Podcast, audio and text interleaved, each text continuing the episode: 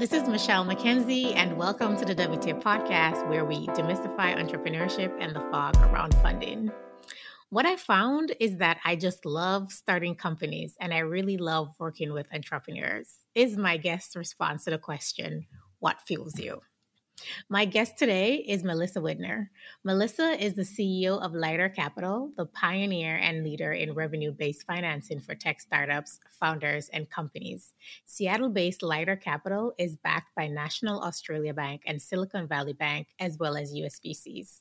Previously, Melissa was the managing director of NAB Ventures, the VC arm of the National Australia Bank, and a general partner at Seattle based Seapoint Ventures. She was the founder and CEO of Seven Software, a Silicon Valley based enterprise software company acquired by Concur. She was also the CEO of Northwest Industrial Supply and is the co founder and chairperson of Sydney based Heads Over Heels, an organization that supports women entrepreneurs running companies with high growth potential. In this episode, we'll discuss the benefits of revenue based financing, the options founders have when seeking funding the advantages and disadvantages of different types of funding sources, what it means to bootstrap a business, and why founders are doing so, and the hallmarks of success for a bootstrap business. Melissa, welcome to the WTF podcast. Thank you, Michelle. I'm excited to be here. Happy to have you. And I really love your response to the question about what fuels you that you really love starting companies and love working with entrepreneurs. And part mm. of why I do this podcast is I love talking to entrepreneurs and, and and also investors who are making the work of those entrepreneurs possible. And it seems as if you are really into making sure that you are building and supporting that ecosystem for entrepreneurship to thrive.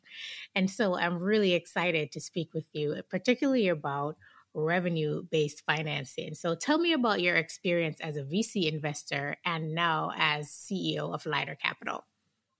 Yeah, well, I became a VC after I was an entrepreneur, and I had a, uh, I ran two companies that both had very successful exits. And when I became a VC, um, I realized that you know successful exits do have a lot to do with timing and luck, because I had backed a lot of um, companies that you know were were run by smarter people than I am that worked longer and harder and maybe didn't have those successful exits. But um, the piece I loved about being a VC is getting to work with and help the entrepreneurs. Um, the difficult part about being a VC is that you're constantly saying no. You know, VCs really only fund 1% of deals that they look at. So I was meeting um, pretty regularly with companies who were great companies. They were maybe close to profitable. They were growing at a nice clip, but you know I couldn't really fund them because they weren't going to be a unicorn or they weren't an exact strategic fit for us. So um, you know, constantly saying no to entrepreneurs as a VC, and I I got involved in Lighter because National Australia Bank, along with Silicon Valley Bank, invested in Lighter in 2018, and I went on their board at that time and then became their CEO in 2020. And what's fantastic about it is that when we see, you know, we can fund lots of companies as long as they meet our our minimum criteria we can provide them with funding and advice and help for them to grow their businesses. And it's the funding is in a very friendly way. It's non-dilutive.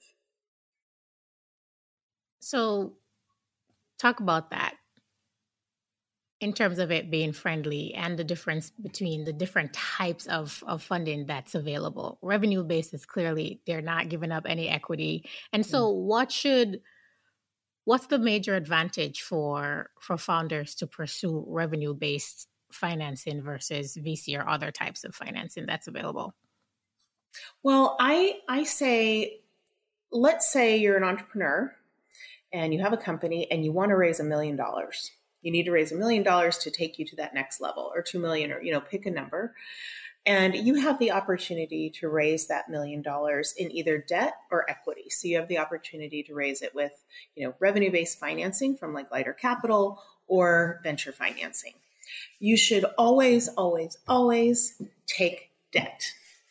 Unless because debt you're not going to give away any, any equity. But the times where you shouldn't um, take debt over equity is if that equity is going to come with help, the, the, enough help to grow your business that it's worth giving away that chunk of your business. So, for example, if you bring on board a, a, VC and you're giving them 20% of the company and some control, but the the help and doors they're going to open is going to create more than 20%, you know, increase the value of your company by more than 20%, then it then it makes sense. Um, and you should also maybe take equity over debt if the debt is going to be difficult to service and if it potentially puts the company at risk you know, if you put you in a scenario where you can't service the debt, that it, you know, it could put the company in a in a tough situation. So the nice thing about revenue-based financing is we provide funding to companies. And the payback is based on a percentage of their revenue until the loan is paid back in full. So the way that it would work is we provide a dollar and then we typically are, are, providing funding for three years. So over three years a company would pay back depending on their risk profile somewhere between a dollar uh, 30 and a dollar 40 over three years and you know if they take it for say one year it would be maybe a dollar eight or a dollar nine but companies usually want money for a longer period of time so that they have lower payments but we provide you with a dollar and we say, Michelle, we're going to give you a dollar. You're going to pay us back a dollar 35 and you're going to pay us a percentage of your revenue until you hit that dollar 35. And we model uh, we model, we predict what we think your revenues are going to be, and we model it so you'll have that paid back in three years. And if you grow faster or you get acquired, that's wonderful for us and it's great for you. You don't pay back more, but you pay it back faster.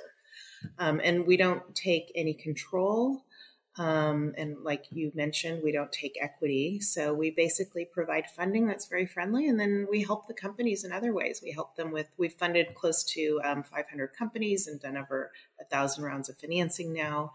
And we help the companies not only with funding, but when they do want to go and raise their venture round, we help them, we help them do that. And then we also just help them with connections to other entrepreneurs in the ecosystem. So, revenue based financing might be a better option if they're not yet sort of VC ready, but they still need capital to grow. So Absolutely. Could, yeah.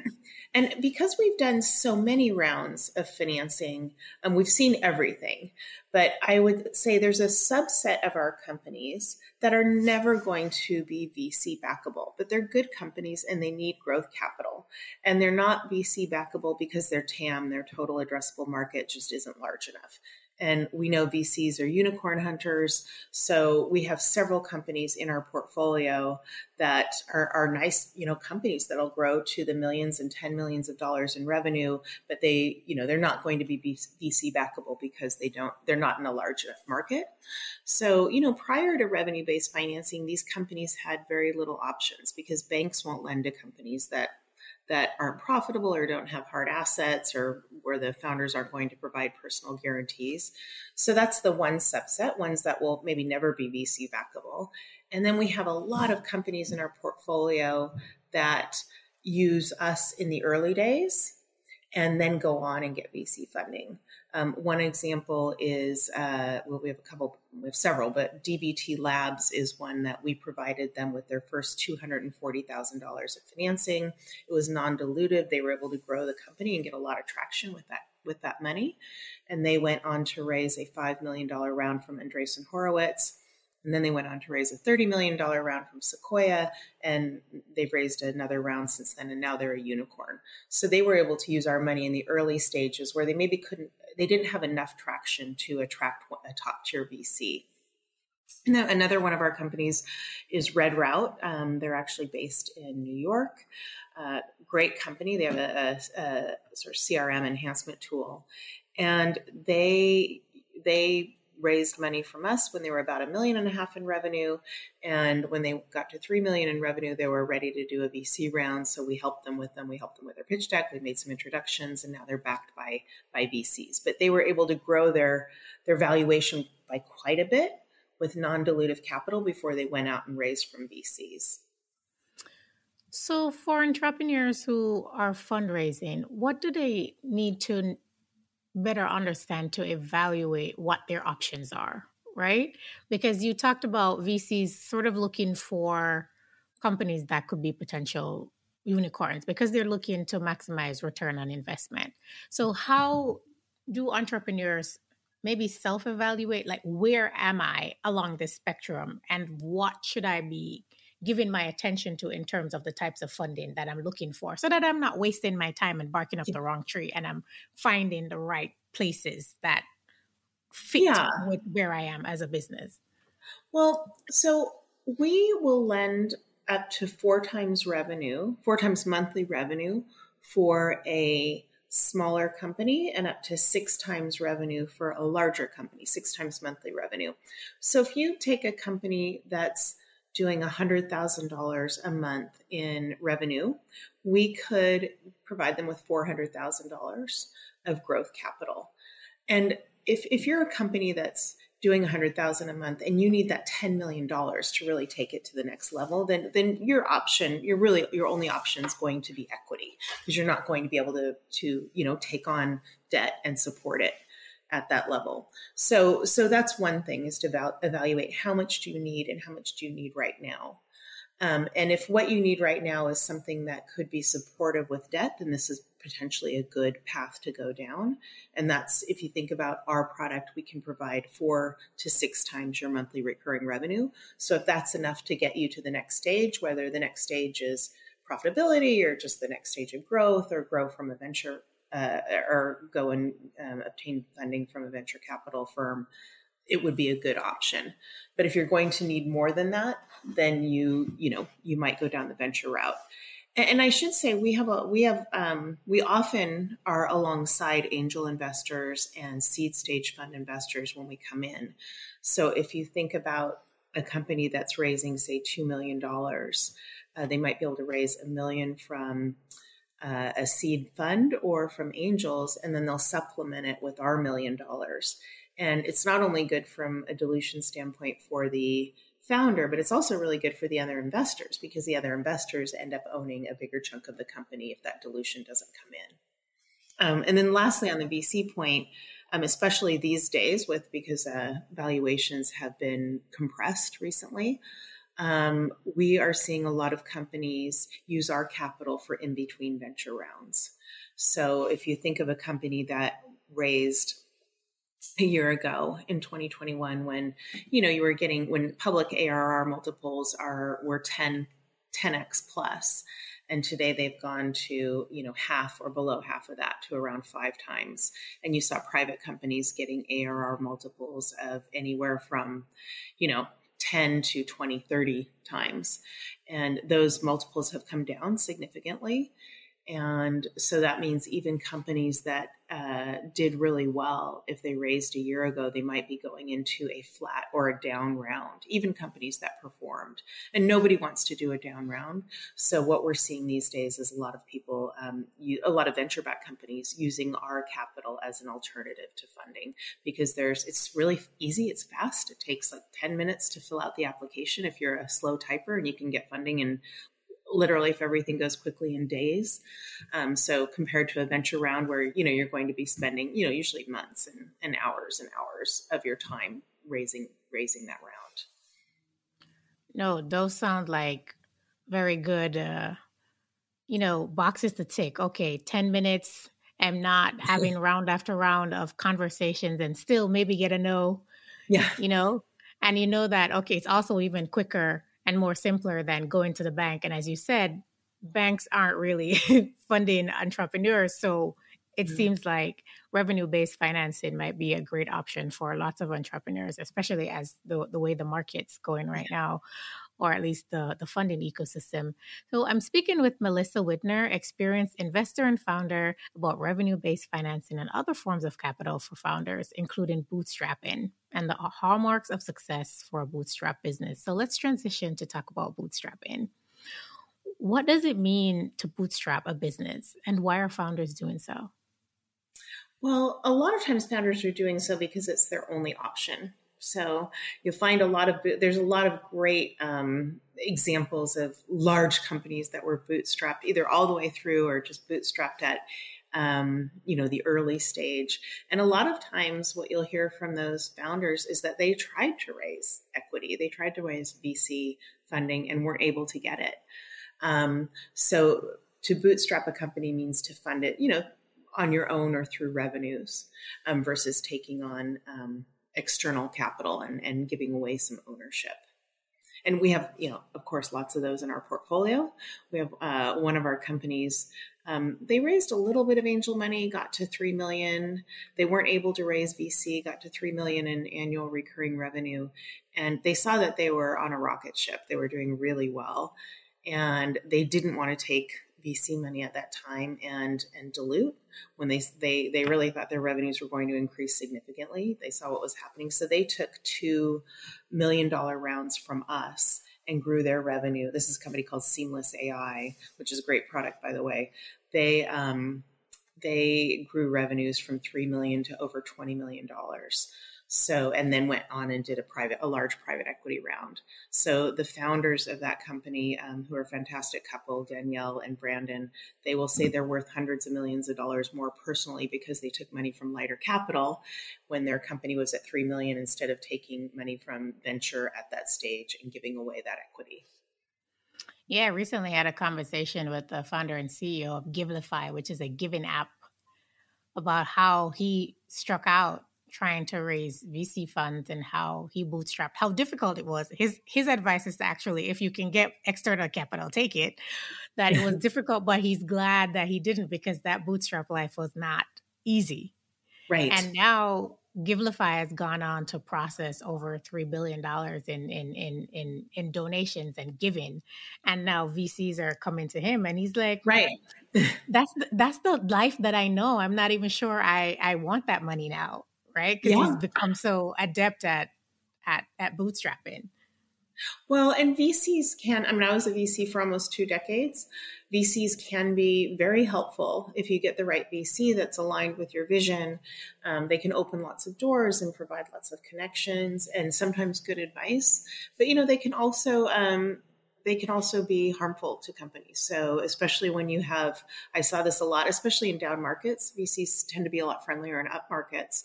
But um, if you have multiple VCs uh, on your cap table and on your board, and they aren't always aligned, it can be, you know, extremely um, problematic for the company and for the entrepreneur.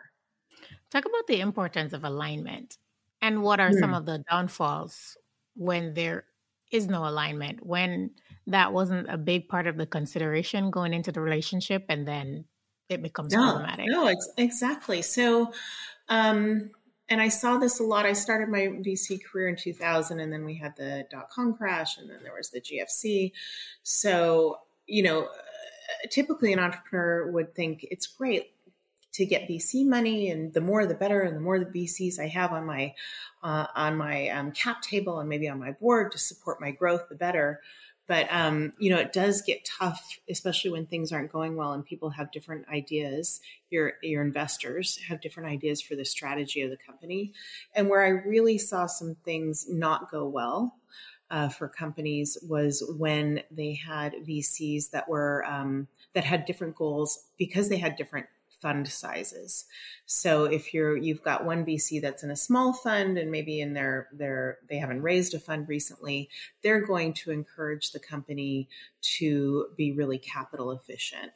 And then if you've got a VC that's got a large larger fund and has raised a new fund and is really trying to deploy capital, they're encouraging the entrepreneur to, you know, go hard, which you know, take a lot of risk, spend a lot of money.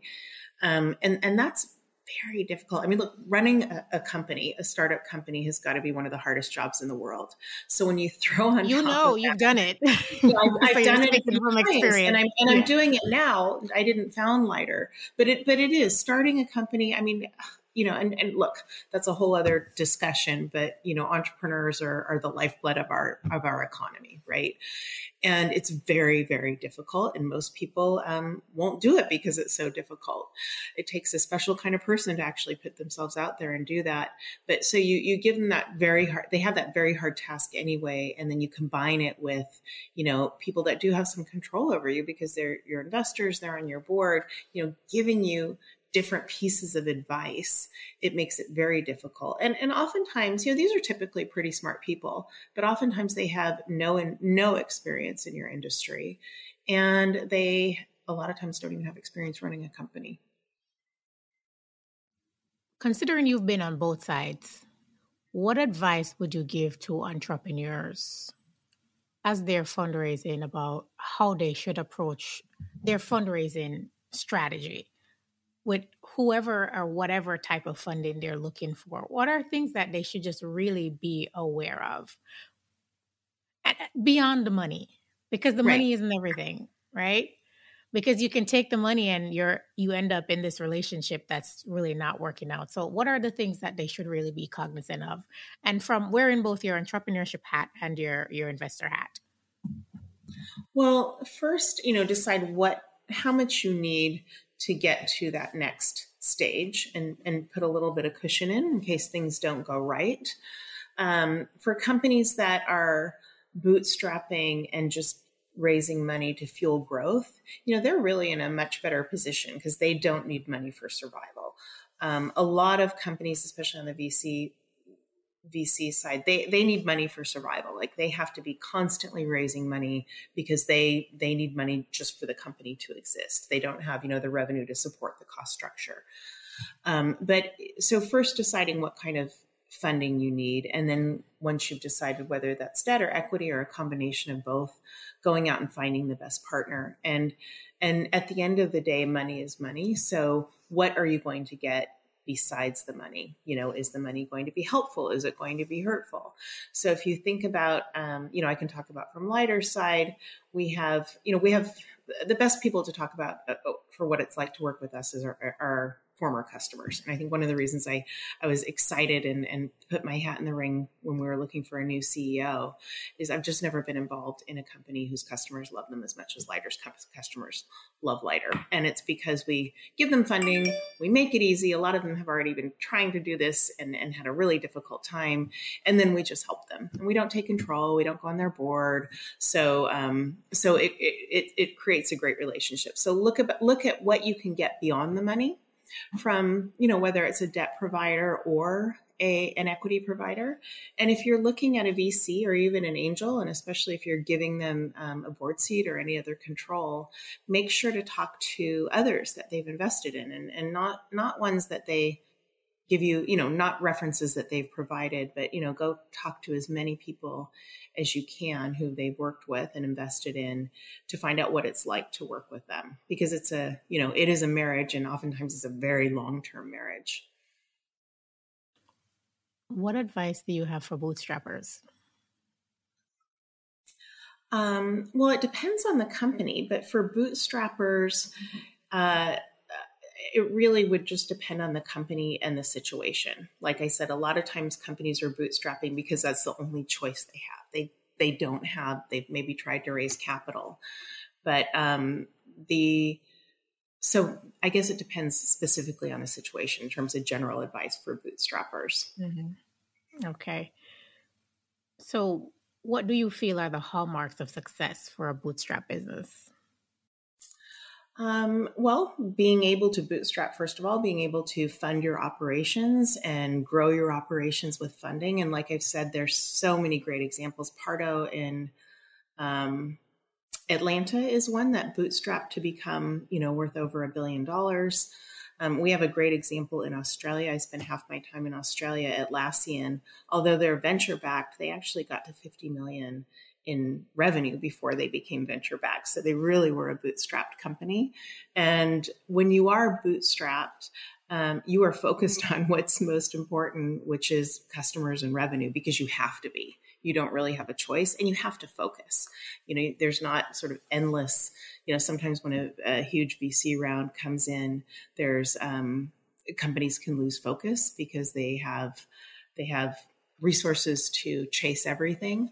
So uh, I, I, I, often find bootstrap companies are just have a much uh, tighter focus in terms of what's important and where they need to spend their time to grow the business. Before we wrap up, I would like to talk about heads over heels. Give you an Great, opportunity. That's one of my favorite topics. talk about that. Yeah.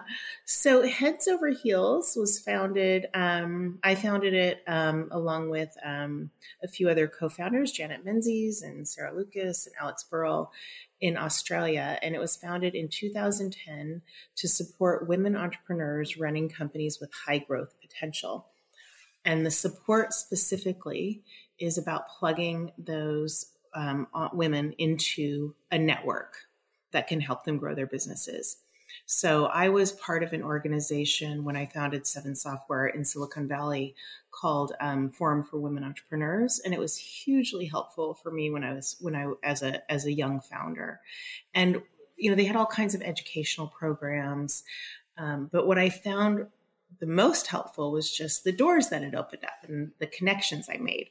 So what we tried to do at seven at um, Heads Over Heels is we try to accelerate those connections and the, basically the specific connections that um, our women um, women leaders need to grow their business. And the whole thesis behind um, you know behind the the organization is that women are actually women start lots of businesses but they don't grow them at the same rate as their male counterparts. And one of the reasons is they don't have access to the same networks.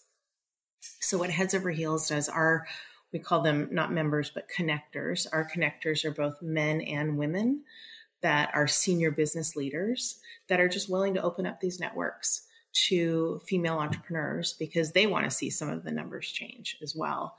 So um, the way it works is it's a selective process to become a heads over heels CEO. And once you're in the heads over heels portfolio, um, you will pitch to our um, connectors.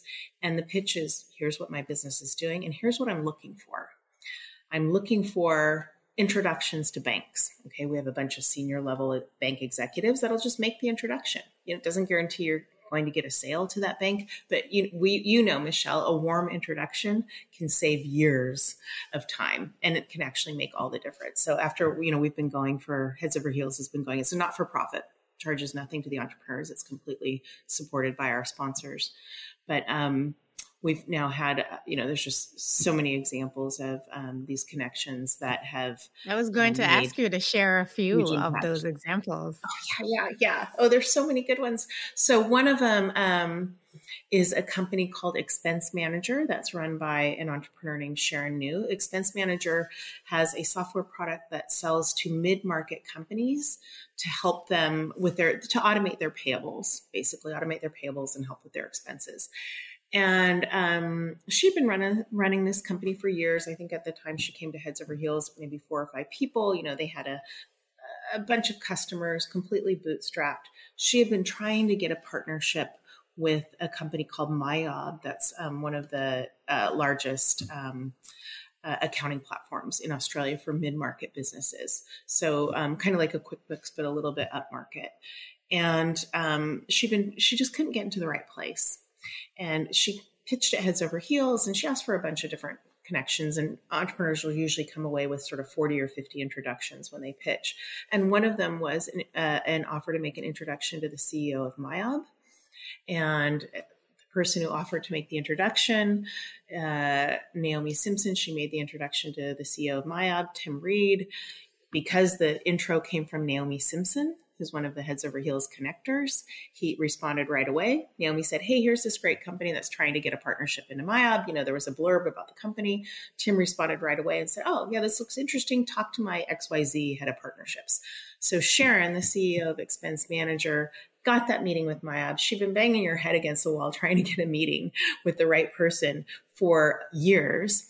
But because Tim Reed, the CEO, you know, made that intro, she got the meeting, got the partnership, and her revenue grew tenfold in a year. And a lot of that has to do with MYOB. And MYOB needed her too. This was a really good thing for MYOB. It was I'm sure they saw the opportunity the right for place. themselves. Yeah. Yeah. Yeah. So that's that's the um, that's the magic of it. And you think about the work it took for our connector, Naomi Simson, who actually, you know, she's a pretty busy woman. She's like one of the sharks on Shark Tank in Australia. The work it took for her to do that was um, I don't know, a minute. You know, Sharon kind of helped craft the email and she just sent an email. So she was able to make a huge impact for that female led company with very little, um, you know, very little time or effort required on her side. And that's the importance of access, right? And who you have access, access, to and who they have access to. Yeah. And I noticed the work that you do. Um, uh, uh, in Africa, and it was really interesting because one of um, one of the our attendees at Heads Over Heels, who's who's from Africa, said, "You know, this could really work. This isn't just about females. It's sort of it, it, this this platform could work for any group that doesn't have the same access to grow their business. Any group of entrepreneurs, and you know, this this so you know, it, it's, it's something that Heads Over Heels." Inclu- potentially yeah. about creating inclusive access because there's some people who have more access than others and recognizing that that's so and being intentional about creating a platform where you give people who need access access to people who can help them to get where they want to go. Because, like you said, Sharon had been banging her head against the wall trying to get this introduction, and all it took was a few minutes and an email, and there she exactly. goes, like ten million dollars yeah. later. You know? Yeah, yeah, ten, yeah. So we had there's like there's example after example, and and to be clear, like most of the introductions maybe end up in nothing. But you know, if one or two ends up being game changing for the company, but it's a numbers game, right? Like absolutely. Sometimes, you know, even when dating, you have to kiss a lot of frogs before you kiss a yeah. prince. So it's the same thing. You have to talk right. a lot to a lot of investors and potential whatevers before you actually get to something that works. Yeah. So it's not different. I mean, if you're fundraising, you're talking to a lot of people. Most of them, those conversations are not going to go anywhere. They're not going to lead to a deal. But you're starting off with the potential, right? And you never know where a conversation right. can go if you never have it. So that's the importance of that. Before we conclude, Melissa, what do you love most about what you do? Oh, I have such a great job because I get to work with the most fascinating people on the planet, entrepreneurs, and I get to help them. And um, it is it is just a huge privilege. And we get to see their success and um, be like a tiny piece of it, and it's it's just so rewarding. It's very rewarding to be a maximizer of other people's potential when you have the opportunity and the potential to do that. So I can understand. I haven't heard that before. I like it. A maximizer of other people's potential. I think I'm going to use that. That it is. It's just so true. Feel free. It is, just um, credit it to me. yeah, I will. I will. yeah, you should trademark that. Um, but but that it's it, it is. Um, it, it's just it is like I said, it's just an absolute privilege to to work with and help the most fascinating people on the planet.